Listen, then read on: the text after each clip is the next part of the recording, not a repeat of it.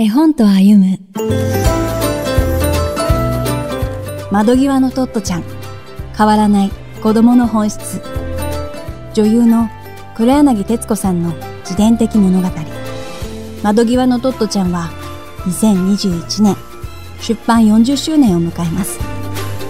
トットちゃんが巴学園で様々な人々と出会い成長していく姿が描かれた物語を子供の視点から楽しみ。味わえる絵本。1、2巻セット。講談社平成26年があります。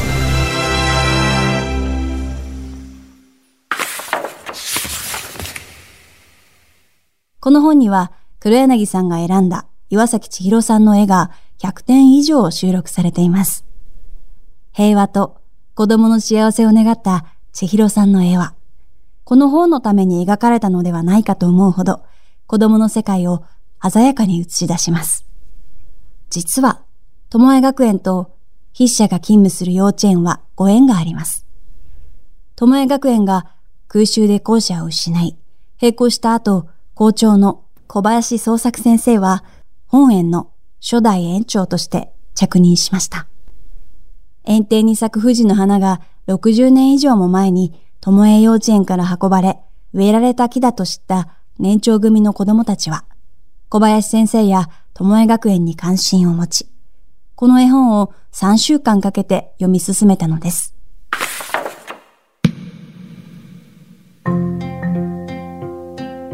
子供たちは80年前、トットちゃんが生きた世界に驚き、面白がり、共感していきました。戦争が暮らしを変えてしまう恐ろしいものだということに気づきました。時代は変わっても子供の本質は変わりません。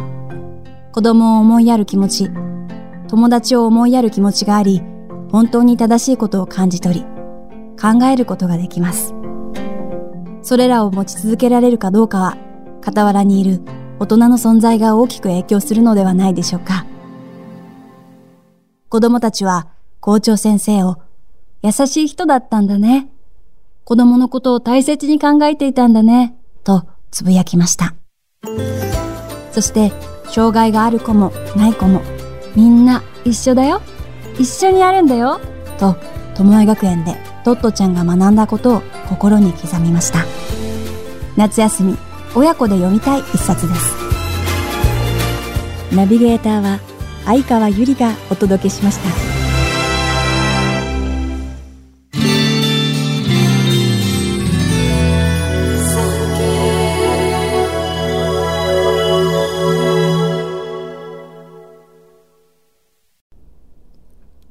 産経新聞社がお届けする産経ポッドキャスト絵本と歩む。最後までお聞きいただきありがとうございます。番組をフォローすると最新エピソードが自動でダウンロードされるので歩きながら家事をしながら作業の途中でも楽しめます。電波の悪いところでも安心です。番組右上のフォローボタンからぜひフォローをお願いします。また Apple Podcast では評価とレビューの入力ができます。ぜひ皆様のご感想をお聞かせください。